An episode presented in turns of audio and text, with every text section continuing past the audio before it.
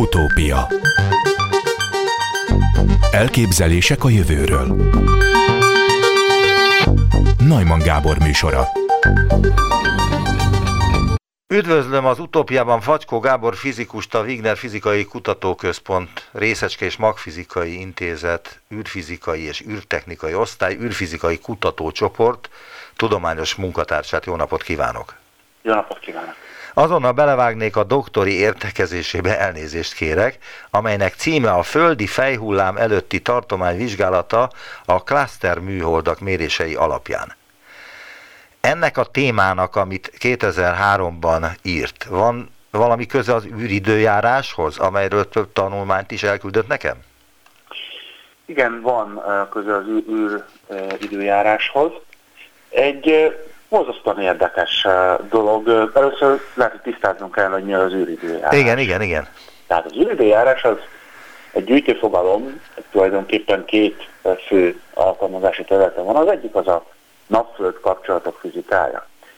A, mi itt élünk a Földön, és élvezzük a napsugarait, és tulajdonképpen az a nap élteti az egész bioszférát, viszont a nap az egy nagyon agresszív szomszéd.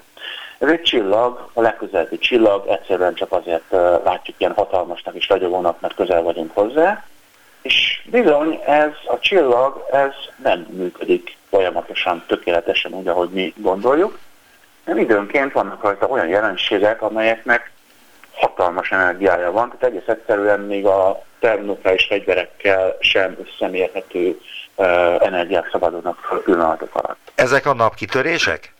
Ezek a napkitörések, elsősorban napviharok uh, vagy, vagy flerek, és ezek anyagot dobnak ki a napból.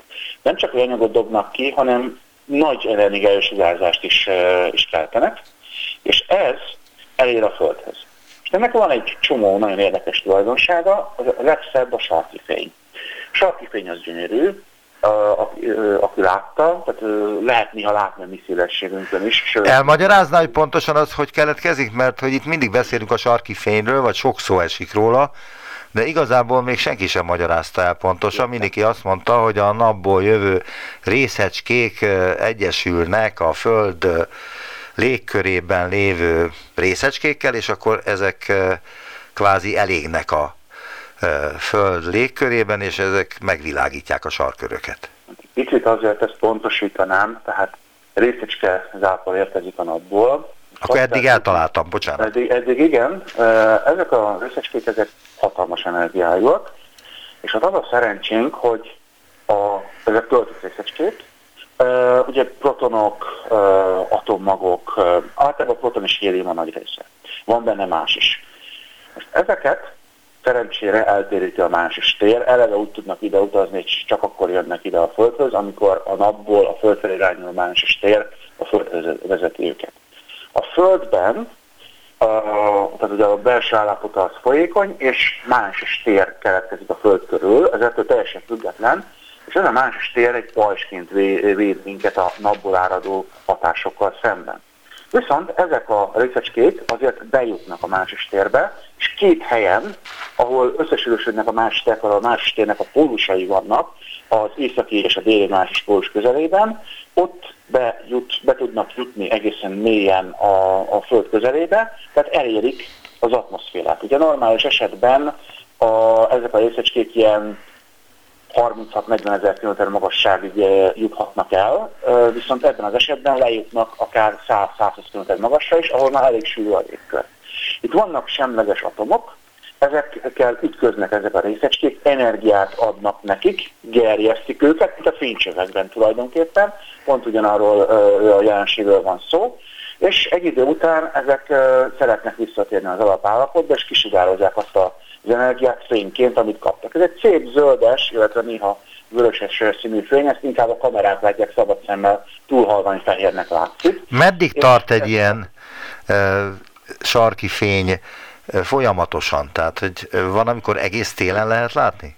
Ez egy nagyon érdekes kérdés, és megint nem egyszerű a válasz. Először is sarkifény tevékenység folyamatosan van az aurora, tehát a sarkifény ovális közelében, ahol ezek a részecskék beleérnek a Földbe.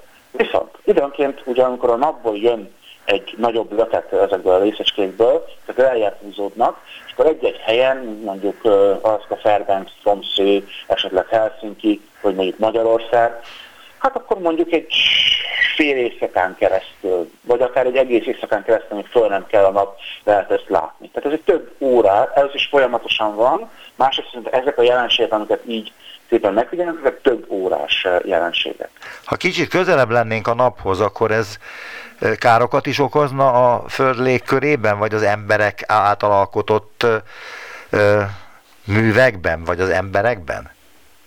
Az első kérdés nem olyan egyszerű. A nap az erodálja folyamatosan a bolygók légkörét, és ez egy bonyolult dolog, viszont az emberek, emberi berendezésekben ez az egész sarki fény, ez nem a sarki fény, hanem a, a, a részecskézápor és ezek a hatások, ez bizony károkat okozhat, és folyamatosan van hatással rá. Tehát egyszer van olyan egy károkozás, amikor a nagyon részecskék azok eltalálják az érzékeny elektronikai műszereket, amelyek mondjuk a GPS műholdakon vannak.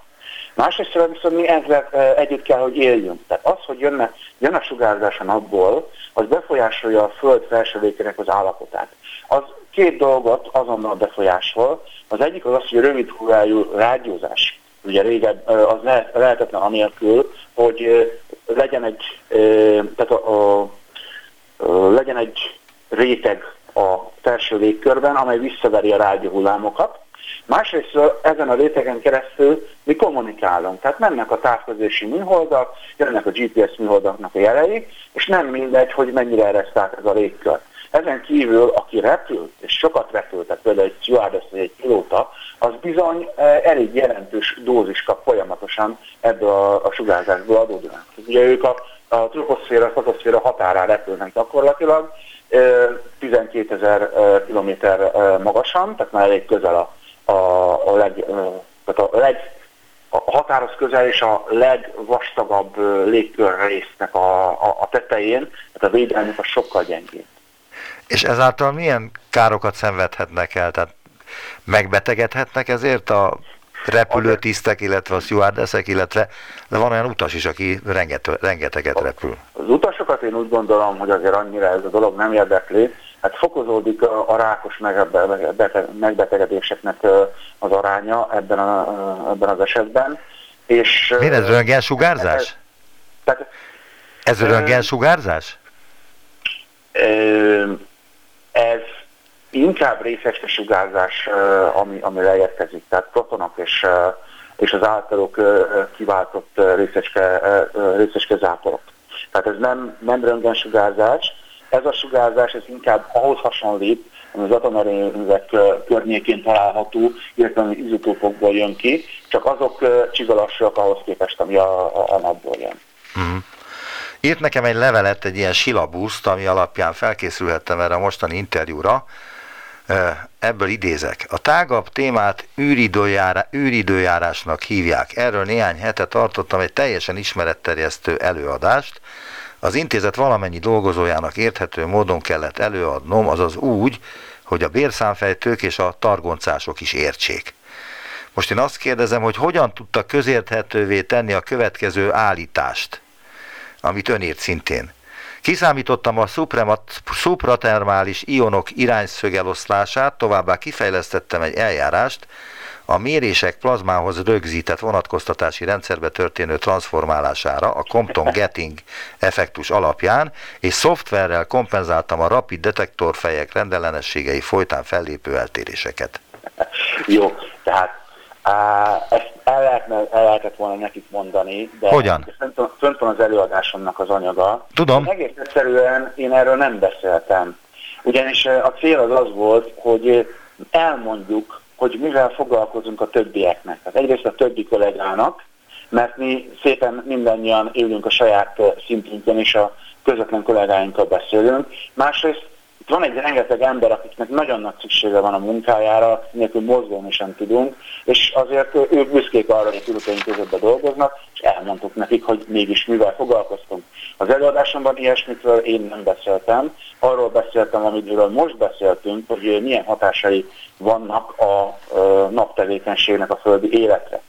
Egyébként még az űridőjárás meghatározására visszatérve, és ez a, erre most az elején itt rákérdezett, van egyszer az általános téma, van egy rövidebb dolog is, amikor ezeket a körülményeket, ezt a sugárzást, ezeket a részecskezáporokat előre meg kell jósolni. Tehát ezért hívják űridőjárásnak, hogy ilyen időjósláshoz hasonlóan idő előjelzéshez hasonlóan előjelzéseket kell adni. Ez elég bonyolult fizikai folyamat, napfizika, geofizika, illetve mindenféle számítástudományi tudományoknak az ötvözete. Tehát ez egy külön tudományág. Olyanokat is kérdeztek, nem tudom, hogy kérdeztek ezen az előadáson öntől, de ha kérdeztek, akkor kérdeztek olyat is, hogy az utóbbi 30-40 évben megváltozott a napsugárzása, illetve a Földet erősebben éri a napsugárzás, mint ezelőtt mondjuk 100 évvel, 200 évvel? És ezt azért kérdezem, mert hogy hát, hogy most már nem nagyon lehet kimenni a napra nagyon sok faktoros naptej, naptej bekenése nélkül. Tehát a helyzet az az, hogy az ultraviola sugárzás, amiről hallunk meg az ózonjuk, ez az, az hogy ez, ez tényleg erősödött, de ez nem a napnak a hibája, hanem a, annak a, tehát a, a légkört, a sikeresen a védőpajzsot, az ózonpajzsba sikeresen leromboltuk mindenféle kemikáliák kibocsátásával. A napnak a sugárzása, bár egyenletesnek tűnik, az folyamatosan változik. Nem nagyon, tehát a, a nap azért nem egy, e, tehát nem, tehát nem, vannak olyan csillagok, amelyek e, nagyon változtatják a átmérőjüket, de ez e, és a a sugárzások erősségét, meg a, akár a, a minőségét is, viszont hogyha ilyen lenne a nap, akkor nem lehetne érek körülötte. De a napnak a más tevékenysége az egy 22,2 éves átlagos periódussal változik, és e, ezt követi a kibocsátás sugárzás erősségének a, a, a minimális változása is. A nap is Ez, forog valami körül? A nap az kering a tejútrendszernek a középpontja körül. De van egy forgása is a napnak, csak ez a forgás, az, tehát ugye tengerek körül forog természetesen, de ez a forgás, mivel hogy ez nem egy szilárd test, ezért a különböző zónákban különböző sebességű, nagyobb sebességű az napi egyenlítőn, a sarkokon lassabb. És a mi napunk az ugyanolyan, mint egy másik nap, vagy a mi, mi napunk az különbözik a többi naptól, ami a univerzumban található? A válasz az, hogy igenis, meg nem is. Tehát a napnak van egy tehát meglehetősen átlagos csillagnak tűnik, vannak sokkal nagyobb tömegűek, a napnál sokkal erősebbek, sokkal fényesebbek, ezek rövid ideig élnek, tehát nem alakulhatott volna, nem alakulhatott volna ki az élet körülötte. És vannak olyanok, amelyek, amelyek kisebb tömegűek, ezek hosszabb életűek, viszont gyengébb sugárzásúak. És a, az az aktivitás, amit mi űridőjárásnak nevezünk, tehát ezek a, a, a napaktivitás, csillagaktivitás a kisebb tömegű csillagokon gyengébb. Tehát a nap az egy á, meglehetősen átlagos csillag. Vannak különleges jellemzői, például az, hogy van rajta napolt aktivitás. A belsejében az energiatermelés az is egészen különleges, de ez igazándiból a szakembereket érdekli. Minket az érdekel, hogy 4,5 milliárd éve keletkezett, és még legalább 5 milliárd éve van hátra. Tehát ez egy elég biztonságos, elég, egy, elég kényelmes környezetet biztosít a körülötte keringő bolygók számára ahhoz, hogy kialakuljon az élet, és kialakuljon a, a civilizáció és az értelem. Az értelem és a civilizáció. Most is a doktoriából idézek. A 2003. február és áprilisa közötti időszakban körülbelül 50 gyanús eseményt találtam. Ez önmagában értékes új eredmény, mert ennyi eseményt eddig még nem találtak, idáig úgy gondolták, hogy a hot flow anomáliák ritka jelenségek egyrészt mik azok a hotflow anomáliák, és mit nevezően gyanús eseményeknek? Jó.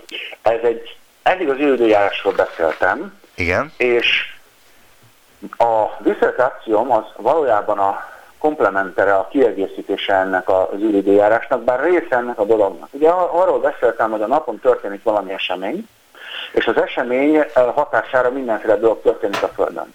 Az elképzelés az az volt, hogy akkor, amikor nincsen semmiféle esemény a, a, a napon, hanem egyáltalán az anyagáram, akkor egész egyszerűen ott van a Föld, és semmi különleges dolog nem történik.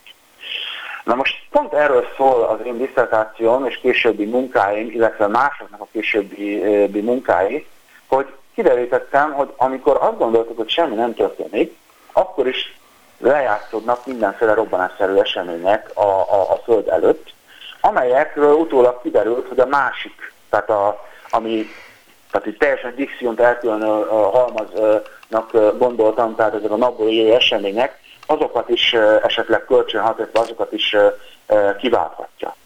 Most ezek, a, a, amiről én beszéltem, a, és írtam a diszertációban, arról van szó, hogy a napon belül minden napból van egy anyagáram. Ez az anyagáram ez nem folyadék, nem zárt, hanem úgy hívják, hogy plazma, ez egy negyedik halmazállapot, az atomokról leszedik a, a, az elektronokat, e, van, és e, kívül egy ilyen semleges anyagot kapunk, amelyet dominál más tér. Lehet úgy e, tekinteni, mint egy más folyadékot, ha erős a folyadéknak az áramlása viszi a más teret, abban az esetben, hogyha erős a más tér, akkor megáll a folyadék. Ebben az esetben viszi magával. Most ebben a, tehát jön, egy, jön ez a, a plazma áramnapból, a napszél úgy hívják, Ebben vannak mindenféle másos mintázatok. Ezek ilyen, úgy hívják, hogy szakadási felület, ezek ilyen mindenféle ilyen ugrás a másos térben. És amikor a Föld előtt kialakuló lökés hullámhoz érnek, akkor kialakulhatnak mindenféle dolgok. Jó magam az úgynevezett anomális áramlásokkal foglalkoztak, amikor jön ez a, a egyfajta ilyen ugrási, szakadási terület, akkor létrejön egy rövid ideig egy erős részecske gyorsítás. És ez fölforrósítja nagyon rövid, nagyon kis időszakban a, az anyagot. Ennek hatása van a más térre a, a Földben, a, a Föld belsejés, nem annyira erős, mint egy napkitörés, de azért elég erős és erős ahhoz, hogy azért észre lehessen venni. Ez, ennek egyfajtája volt ismert, amikor én írtam a diszertációmat, 15 évvel ezelőtt, és uh, én azzal foglalkoztam. Abban az időben még kevés volt ezekből, mert egyszerűen azt gondolták, hogy kevés van belőle, azóta kiderült, és főleg az én tevékenységem folyamán, hogy ez egy elég gyakori jelenség, és később kiderült, hogy nem csak hogy gyakori, hanem tömeges. De mások is foglalkoztak ezzel, más szondák eredményét is, is megnézték. Tehát ezek tulajdonképpen ezek a, a forró anomális áramlások, hogy hogy létrejön egyfajta ilyen forró buborék a, a, a Föld közelében. Ez azzal jár, hogy átmegy rajta a szonda, és mér, azt veszi észre, hogy az az anyagáram, ami a napból érkezik, az visszafordul, illetve sokkal forróbb, 10-szer, 20-szor forróbb, mint, vagy akár milliószor forróbb is lehet, vagy százszor is forróbb lehet, mint a napból jövő anyagáram. És a gyaros események azok azok, amelyeket én a szonda méréseiben láttam. Az egy, pontosabban négy szondának a, a mérése volt. Aha. A csoportjáról kérdezném az űrfizikai kutatócsoportról. Csoportunk munkája elsősorban az űridőjárás és az űrplazmafizika témákhoz kapcsolódik, olvasni a honlapjukon. Tevékenységünk szorosan összefonódik az Európai űrkutatási ügynökség, a NASA és az orosz űrkutatási ügynökség misszióival. Legfontosabb tevékenységünk az űrszondákkal nyert adatok feldolgozása és a mérési eredmények elméleti értelmezése. Kikből áll ez a kutatócsoport? Fizikusokból, csillagászokból? Inkább fizikusoknak hívjuk magunkat, sőt, űrplazma fizikusoknak. A kutatócsoportban végig megyek a, a tehát igazán úgy néz ki, hogy van jelen pillanatban elég vegyes. Egy igazi fizikus van, három olyan van, akinek van csillagász végzettsége is, és sokan vannak, akik már űrfizikusok, tehát ilyen geofizikusoknak egy speciális aránya, illetve van gépész végzettségű ember is, és hát a másik része a csoportnak az, az mérnökökből áll, tehát az a technikai része a csoportnak, és ugye nekünk szükségünk van olyan emberekre is, akik villamosmérnökök, gépészmérnökök. Tehát mi nem csak egyszerűen annyit csinálunk, hogy egy kész tárcsához oda megyünk és belenézünk, hanem meg kell építenünk a műszert, amivel a, a méréseket végez. És mi... van, tehát mérnöki, technikusi személyzetre. És milyen lehetőségeik vannak a nemzetközi távcsöveknek a használatára? Elég sokféle lehetőségünk van, ezek inkább műszerek, tehát ezek képet nem alkotnak, tehát amit kapunk tőlük, az más téradatok, hőmérséklet, sűrűség, ilyesmi dolgok. Több lehetőségünk van. Az egyik lehetőség az az, hogy például Amerikában, amit a NASA készít, az most már minden mérés nyilvános. Tehát ezeket lehet elemezni, és érdekes dolgot lehet. Bárki számára, tehát nem csak magyar, magyarok. Számára, Igen. De hát ugye ez azért kicsit olyan, mint amikor én bemennék a rádió stúdióba, és én is megengednék, hogy hangmérnök. Nem tudnám kezelni a műszereket. Tehát nem tudja az az illető... Igen, de ezt, de ezt önök tudják kezelni, tehát hogy ezzel foglalkoznak. Van egy érdekesebb dolog, ami, ami tulajdonképpen a, a lényeg ennek a, a dolognak. Az Európai ürügynökség, az, annak vannak missziói. Hogyha ebbe valaki betársul, és megépíti a legjobb az, hogyha van egy saját missziója, van olyan, hogy van egy műszere, mi arra oda jutottunk el, hogy egy műszernek egy részegységét, részfeladatot megoldottunk.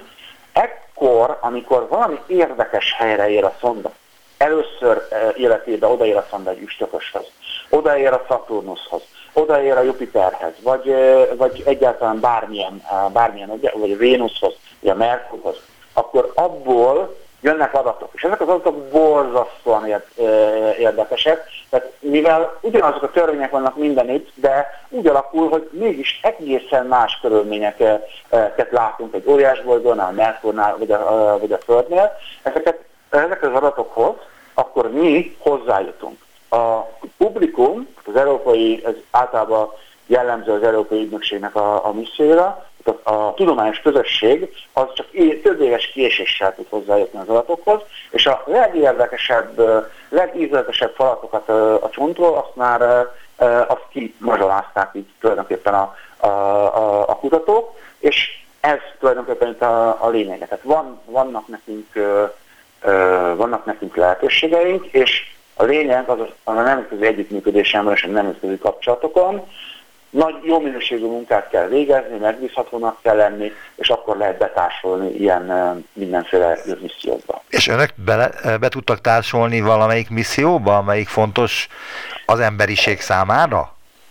Nagyon sok misszióba sikerült betársolni, tehát volt ugye korábban voltak nagyobb missziók, ugye a Hírius tököst uh, meglátogatták, az még ugye a Szovjetunió fönállása idején volt, ami mostanában volt a Rosetta, ez a Csúnyog Gerasimenko üstökösnek a meglátogatása, üstökös közelében még nem volt szonda, akkor a Bugbo az éppen utazik a Merkurhoz, régebben volt a Venus Express, amely a Venus körül keringett, akkor a Cassini misszióban, amely a Saturnus környékén volt, az most ért véget, abban szintén oroszlán részt vállaltunk, de van egy olyan misszió, amit úgy hívnak, hogy JUICE, ami majd a Jupiternek a nagy galileai holdait fogja fölkeresni, és a Jupiter rendszert fogja uh, majd uh, meglátogatni és elemezni. A Solar Orbiter az uh, egy olyan misszió, amelyet az Európai Ügynökség uh, a nap környezetének, a bolygó között ér körülmények a tanulmányozására bocsátott föl, tehát ebben is részt veszünk. Tehát igen, uh, részt veszünk ilyen misszióban.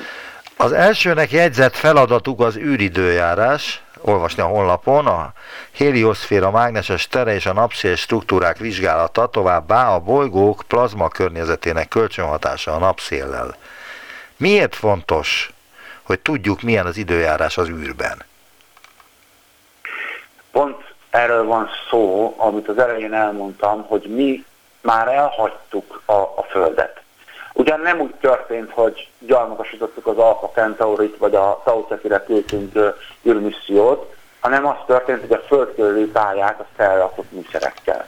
Navigációs műholdakkal, távközlési műholdakkal, műsorszoró műholdakkal, kémműholdakkal, ugyebár természetesen meteorológiai műholdakkal, és mindenféle ilyen műholdakkal. Ezek a műholdak drágák, és a, az eredetkészítésük drága, nagyon munkaigényes, és a föllövésük az még mindig ilyen 100 dollár per kilogrammos áron uh, ilyen nagyságrendű állat képzeljen az ember, és ezek 100 kilósak, egy tonnásak.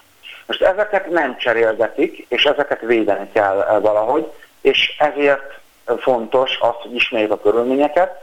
Úgy általában védi őket a Földnek a másik tere, de lehetnek olyan körülmények, hogy ez a védő bölcső, ez a, ez a védőhéj ez egészen összenyomódik, és kikerülnek a nagy energiájú sugárzásba ezek a szondák. Tehát ezért számít az, hogy, hogy ismerjük ezt a, ezt a környéket, tehát hogy, hogy mi van a Föld körül. Most az, hogy a Földön mi történik, ugye a nap határozza meg, de nem a nappal vagyunk szomszédosak, azért van 150 millió kilométer a nap és a Föld között, és ezt úgy hívják, hogy bolygóközi tér, vagy helioszféra. Ez a helioszféra, ezt így kell elképzelni, hogy a, a csillagunknak a felső légköre tulajdonképpen kiterjed egészen a Plutó pályáján, illetve hát most már Neptunus a, a határ még, még azon túl, és egy ilyen buborékot váj a csillagközi térbe. És ennek a tanulmányozása azért fontos, mert ez közvetíti a nap hatásait a Földre. Más kérdés, hogy a különböző bolygóknak a, a környezetét miért érdemes vizsgálni. Hát elsősorban azért, mert érdekes, és hogyha megértünk ott egy fizikai jelenséget, akkor azokat a fizikai jelenségeket, amiket esetleg nem értünk a, a, a Föld környékén, akkor azt jobban e, meg tudjuk érteni, vagy jobban tudjuk elemezni, egészen más megvilágításra tudjuk helyezni. Nagyon szépen köszönöm ezt a, az előadást, mert voltak éppen az volt, és hát én azt hiszem, hogy amit ön most elmondott, az nagyjából közérthető volt, kis jó indulattal, ellentétben egy pár cikkel, amit elküldött nekem, de hát nem vagyok én csillagász, miért kéne ezeket felfognom. Köszönöm az interjút Facskó Gábor, fizikus, a Wigner Fizikai Kutatóközpont Részecske és Magfizikai Intézet, űrfizikai és űrtechnikai osztály, űrfizikai kutatócsoport tudományos munkatársa volt az utópiában. Viszont hallásra! Viszont hallásra, nagyon köszönöm a lehetőséget! Utópia az öregedési folyamatban kiemelt szerepet játszó CDKNK2A gén hasonló aktivitási mintázatot mutat a kutyák szöveteiben, mint az emberekében, az ELTE kutatóinak legújabb vizsgálata szerint. Így a gén alkalmas lehet a biológiai életkor pontos becslésére, valamint egyes öregedéssel kapcsolatos betegségek kialakulásának előrejelzésére a kutyák esetében is. Ez a világszinten egyedülálló hazai kutya agybank első kutatási eredménye, amelynek egyik vezető kutatója, dr. Sándor Sára, az ELTE etológiai tanszék tudományos munkatársa. Kezi csókolom, jó napot kívánok! Jó napot kívánok, köszöntöm a hallgatókat is!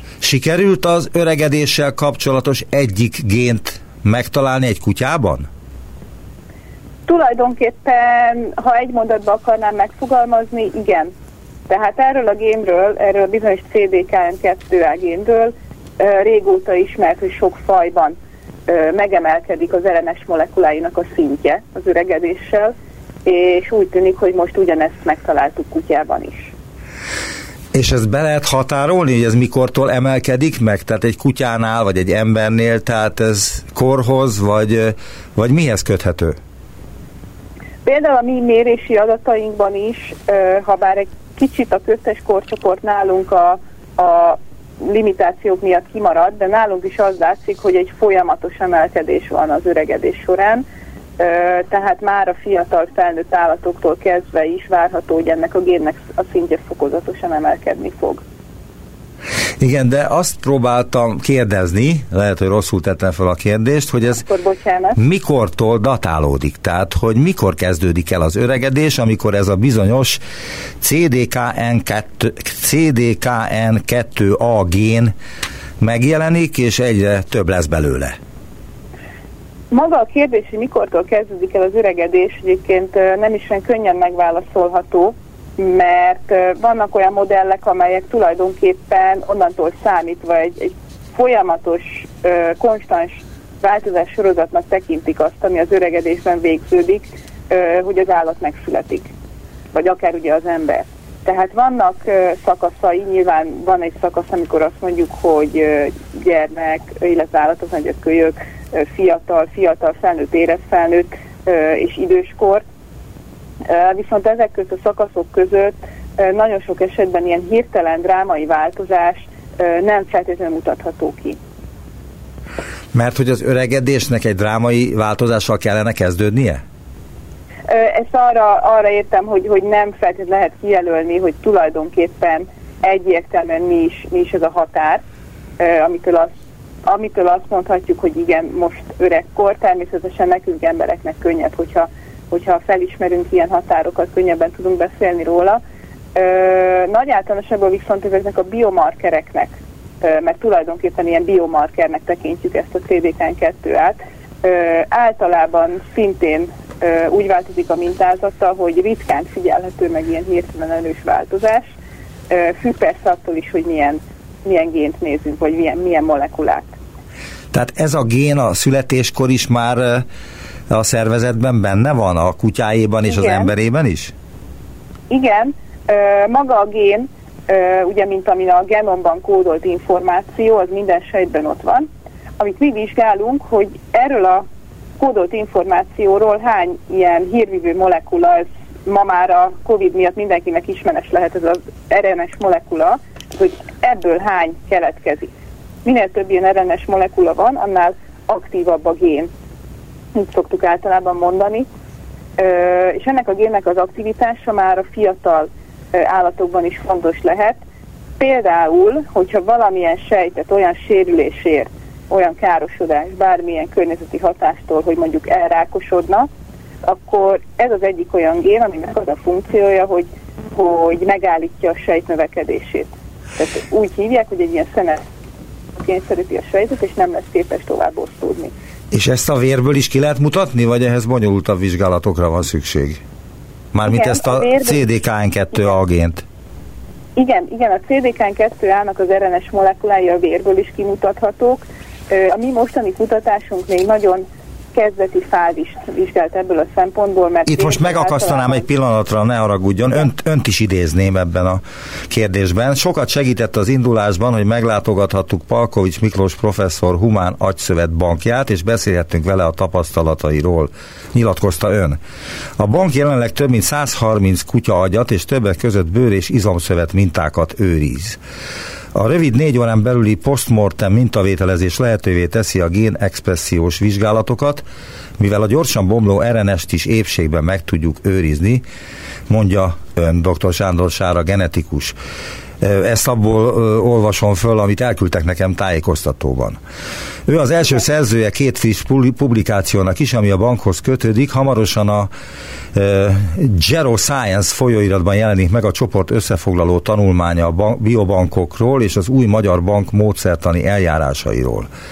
Most idézem, minket is meglepett, milyen szívesen fogadták a bírálók a cikkünket. Valószínűleg azért, mert kevés olyan állatfajt ismer, állatfaj ismert, amelynél természetes körülmények között kialakul az időskori demencia, de a kutya ezek közé tartozik. Négylábú társaink az öregedés kutatásban is a legjobb barátainká válhatnak. Eddig az idézet. De uh, visszatérnék arra a kérdésre, hogy mikor kezdődik az öregedés, mikor kezdődik a kutyáinkban a demencia, hány éves kor után, illetve milyen állatoknál figyelhető még meg az időskori demencia demencia az meglepően ritkán figyelhető meg különböző állatfajokban. Pont emiatt is gondolja azt a tudomány, hogy a kutya nagyon jó segítője lehet az öregedés kutatásnak ebből a szempontból, mert hogy kutyáknál viszonylag rendszeresen előfordul demencia. Fejből, bocsánat, most nem biztos jó adatot idézek, de mások kutatási eredményei szerint 15 éves kor fölött már a kutyák több mint harmada, de akár fele mutat valamilyen demenciára utaló tünetet. Ezt alá tudom támasztani, mert volt nekem 15 év ves 15 éves kora születésnap előtt halt meg, de 15 éves kutyám, amelyik már hát súlyos demenciát mutatott, de nem voltunk abban biztosak, hogy ez demencia, nem voltunk meggyőződve arról, hogy ezt nem direkt csinálja. Mármint olyanra gondolok, hogy volna. Uh-huh. olyanra gondolok, hogy egy nagy lakásban laktunk, és ő a lakás egyik végében volt, és hogyha a másik végében kinyitottam a frigidert, akkor kislattyogott, mert tudta, hogy túrórudit fog kapni. Pedig akkor már süket volt. Uh-huh. Folytatom minden esetre, nem akarom itt, hogy letáborozunk ennél az esetnél, mert hogy nem erről van szó. A cikkből itéz, idézek, a CDKN2 a gén fontos szerepet tölt be a rákos daganatok kialakulásának megakadályozásában, mivel a sérült vagy mutáns sejteket osztodásra képtelen úgynevezett szeneszcens állapotba kényszeríti. Ez a sejtszintű gátló hatás kiemelt szerepet játszik a szövetek természetes öregedésében is. Különösen jelentős mértékben növekszik a CDKN2 aktivitása, amit génexpressziónak nevezünk az idősödő agyszövetben, főleg ha valamilyen neurodegeneratív folyamat, például Alzheimer-kór is kimutatható. Mindezek miatt a CDKN2 a ideális jelöltnek tűnt a kutyák és az emberek öregedését összehasonlító vizsgálatokhoz. Teszi hozzá ön. De ilyen típusú vagy ugyanilyen gén van az emberben is? Ez egy úgynevezett konzervált gén, úgy, így szoktuk hívni azokat a géneket, amelyek nagyon-nagyon-nagyon hasonló formában vannak jelen különböző fajokban. Nagyon sokszor egészen úgymond primitív fajoktól kezdve egészen az emberig. Itt most gondolok arra, hogy mondjuk fonálférgek. És ezeknek általában a funkciója is eléggé hasonló tud lenni a különböző fajokban. De a különböző fajok mire használják ezt a gént? Tehát mire való ez a CDKN2 a gén? Azon kívül, hogy CD... mutatja az öregedést valamennyire. Ez a CDKN2 nagy valószínűséggel általánosan arra alakul ki az evolúció során, hogy szükség esetén szerepet játszon a sejtek osztódásának a leállításában, tehát pont azért, mert tulajdonképpen nagyon-nagyon sok faj, szinte az összes faj ö, esetében előfordulhat valamilyen rákos elváltozás, és ezeknek a rákos elváltozásoknak ö, kell, hogy legyen szabályozó mechanizmus, ami meggátolja őket. Ezen kívül pedig egyre inkább úgy tűnik, hogy ö, más hatások által a természetes öregedésben is szerepe van ennek a génnek, tehát az öregedés előre haladtával tulajdonképpen egyre több sejtet hoz ez a gén ilyen szeneszens állapotba. Azon még vitatkoznak a kutatók, és ki tudja, lehet, hogy ehhez majd mi is hozzáteszünk egyszer, hogy ez azért történik-e, mert egyre több sejtben olyan nagy mértékű a károsodás, hogy már le kell állítani az, oszt- az osztódásokat, vagy valamilyen belső mechanizmus, egy ilyen úgymond öregedési program az, amely elkezdi leállítani a sejtek osztódását.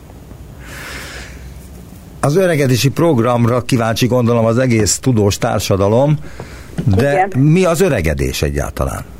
Mi a definíciója e, egy biológus számára, vagy egy, e, egy, e, egy tudós számára? Az öregedést úgy szokták definiálni, hogy, hogy a, ugye fokozatosan halmozódó szöveti sejtszintű károsodások összessége, amelyek végül is megnövelik a különféle betegségek előfordulási valószínűségét, és ha nagyon statisztikai akarok lenni, akkor jelentősen megnöveli a halálozás várható valószínűségét, úgyhogy végén, végén nem, nem elkerülhető ez az állapot. Igen, és uh, arra már uh, rájöttek, hogy mi az oka ennek, hogy ez elindul? Egy uh, élő szervezetben? A, az oka az tulajdonképpen megint több szempontból is vizsgálható lenne. Az egyik ugye maga az a kérdés, hogy van-e ilyen belső öregedési program, vagy nincs. A másik kérdés, ami az evolúcióbiológusoknak a, a témaköre, hogy egyetlen az evolúció során miért alakult ki az, hogy az élőlények megöregszenek és elpusztulnak. Erre nagyon sok modell van, nagyon sok ötlet van rá, hogy ez miért alakult ki. Nagy általános... Mondan egy párat? Hogy mondan egy párat, hogy miért alakult ez ki? Mert azt hiszem, hogy mindenkit ez foglalkoztat, hogy megszületünk, fölnövünk, aztán megöregszünk és meghalunk, ezt mindenki természetesnek tartja, és azt gondolja, hogy ez a világ normális menete, de hogy tényleg ez a világ normális menete-e? Nagyon kevésen élőlény van, ismerünk néhányat, amely úgymond halhatatlan, tehát hogy nem igaz rá ez a szabály, például a hidra fajok egy része ilyen, ez ilyen kis évesvízi csalánozó. Viszont a legtöbb fajra igaz, hogy megöregszenek, az egyedei is elpusztulnak. A legelterjedtebb elképzelés szerint tulajdonképpen ennek az az oka, hogy a fajoknak a változó környezethez való alkalmazkodását azt szolgálja, hogyha a generációk képesek lecserélődni. Tehát, hogyha egy adott generáció ott maradna párhuzamosan a fiatalabb fiatal generációkkal, akkor egyrészt egy idő után nem lenne elég férőhely, elég táplálék, másrészt az alkalmazkodási képesség is csökkenne. Tehát az öregedés maga is valamikor kialakult az ősi időkben pontosan azért, mert gyakorlatilag így lehet működni normálisan, tehát így nem lesz túl népesedés, vagy túl állatosodás. Tehát, hogy Igen, könnyen lehet, hogy egyszer ez egy adaptív, így hívjuk azt, hogy az alkalmazkodás segítő jelenség volt. Kezdetekkor. Mit nevezünk kezdetekkor? Valamikor a kezdetekkor, igen. Uh-huh. Azt is írják még, a kutatásban 26 többféle fajtájú kutya agyának homloklebenyét, vázizomszövetét és bőrét vizsgálták. Kiderült, hogy minél idősebb egy kutya, annál magasabb az agy és izomszövetében a CDKN2A expresszió. Ez azt is jelenti, hogy az öregedés először az agyban indul meg? Ez egy nagyon érdekes kérdése megint a tudománynak, hogy magának a központi idegrendszernek az öregedése milyen szerepet tölt a teljes szervezet öregedésében. Az öregedési programmal, tehát azzal az elképzeléssel kapcsolatban egyre több jel mutat rá, hogyha van ilyen öregedési program, akkor annak a szabályozásában maga a központi idegrendszer sok, sok központi funkciót tölthet be. És ezt a fajta vizsgálatot, amit önök végeznek, ezt az embereknél nem vizsgálták? Tehát, hogy ö, ö, furcsának találom, hogy önök rájönnek, és az emberi ö, ö, genommal foglalkozó tudósok pedig nem. Dehogy nem, tehát ennek a génnek az öregedéssel összefüggő ö, expresszió változása, tehát ez az a bizonyos RNS molekula mennyiség, amit említettem, ez emberekben már nagyon régóta ismert és további kutatások folynak, hogy egyre pontosítsák azt, hogy, hogy milyen változások, milyen helyzetben mire utalnak. Olyannyira, hogy például már kimutatták azt is, hogy maláriás megbetegedés után, ami ugye szintén okoz sejtkárosodást, szintén megnövekszik ennek a génnek az RNS molekula szintje a vérben, tehát ilyen értelemben például a betegségekkel kapcsolatban is mutathat valamilyen összefüggést. Mi most csak annyit tettünk hozzá ehhez, hogy megnéztük, hogy az öregedéssel kapcsolatos összefüggés kiemeltem ugye az agyszövetben és a vérben, az hasonló a kutyákban, mint az emberekben. Igen, de hát általában nagy felfedezések is úgy történnek, hogy az ember egészen mást akar felfedezni, vagy mást kutat, és hirtelen bejön oldalról, vagy nem tudja senki sem, hogy honnan valami szikra, és akkor felfedez valami földön kívüli szenzációs dolgot. Hát ez egy földön belüli szenzációs dolog, de hogy ezzel mire lehet menni, mit lehet ezzel kezdeni ezzel a felfedezéssel? Ez, maga ez a felfedezés valószínűleg nem egy ilyen ö, szenzációnak a megelőzője lesz, de a tudományra, és különösen például az öregedés kutatásra igaz, hogy ez a sok kis lépés, ami például jelen esetben a mi kutatócsoportunknak egy nagy lépés előre, de a tudományban egy kis lépés, ez segít, hogy egyre többet és többet tudhassunk majd arról, hogy végül is ö, hogyan zajlik az öregedés, és hogyan lehetne majd közbeavatkozni. Mert hogy ön szerint is közbe kéne avatkozni?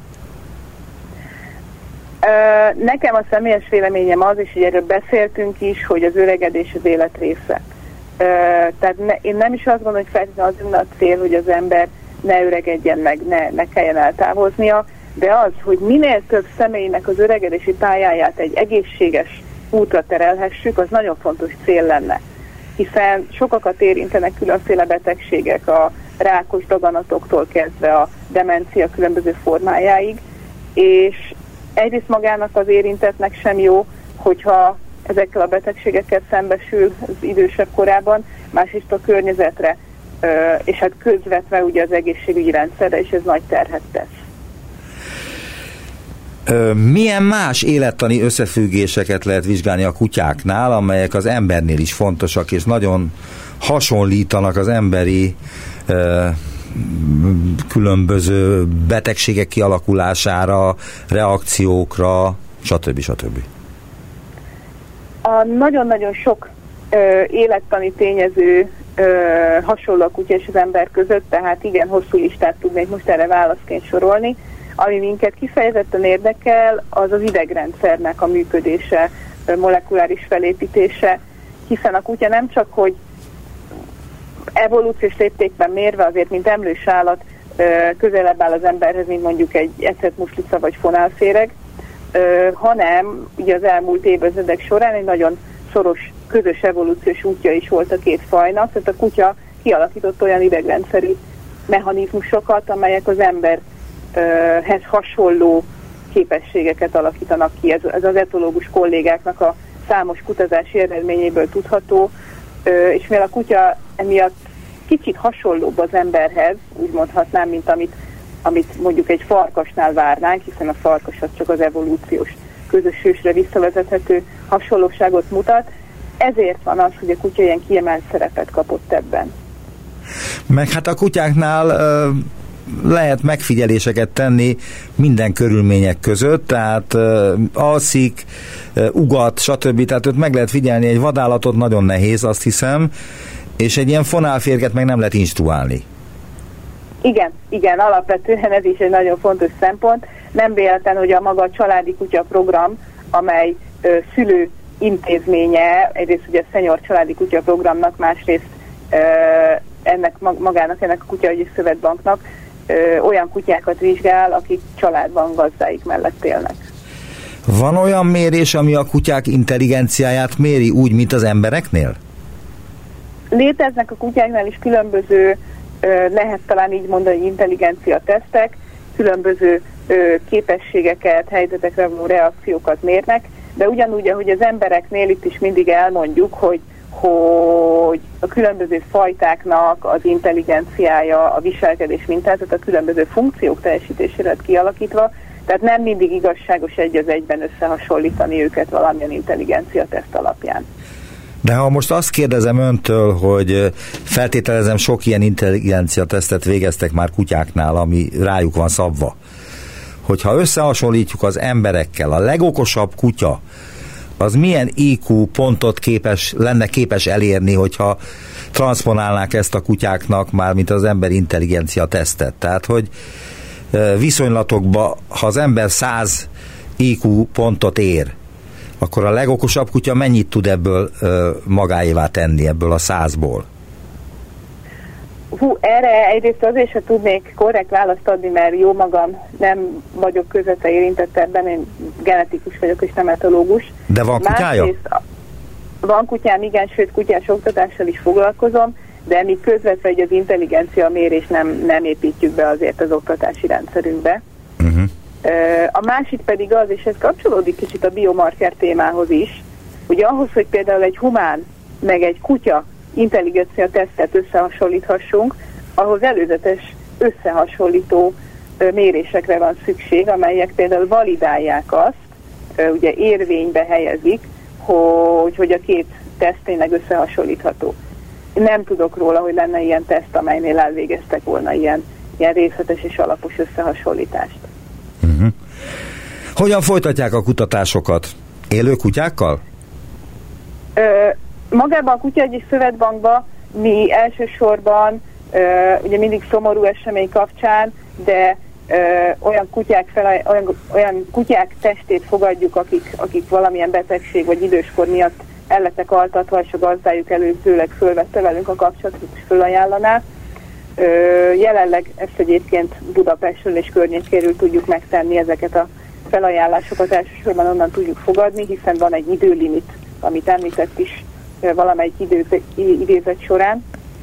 Várjunk csak, és szükség is van, tehát hogy vár, várnak jelentkezőket?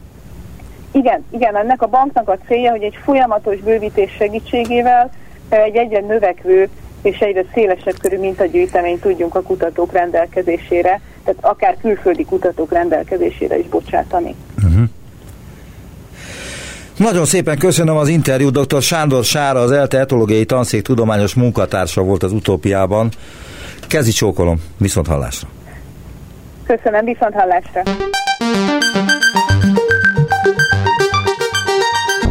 Visszaértünk a jelenbe. Neumann Gábor utópia című műsorát hallották.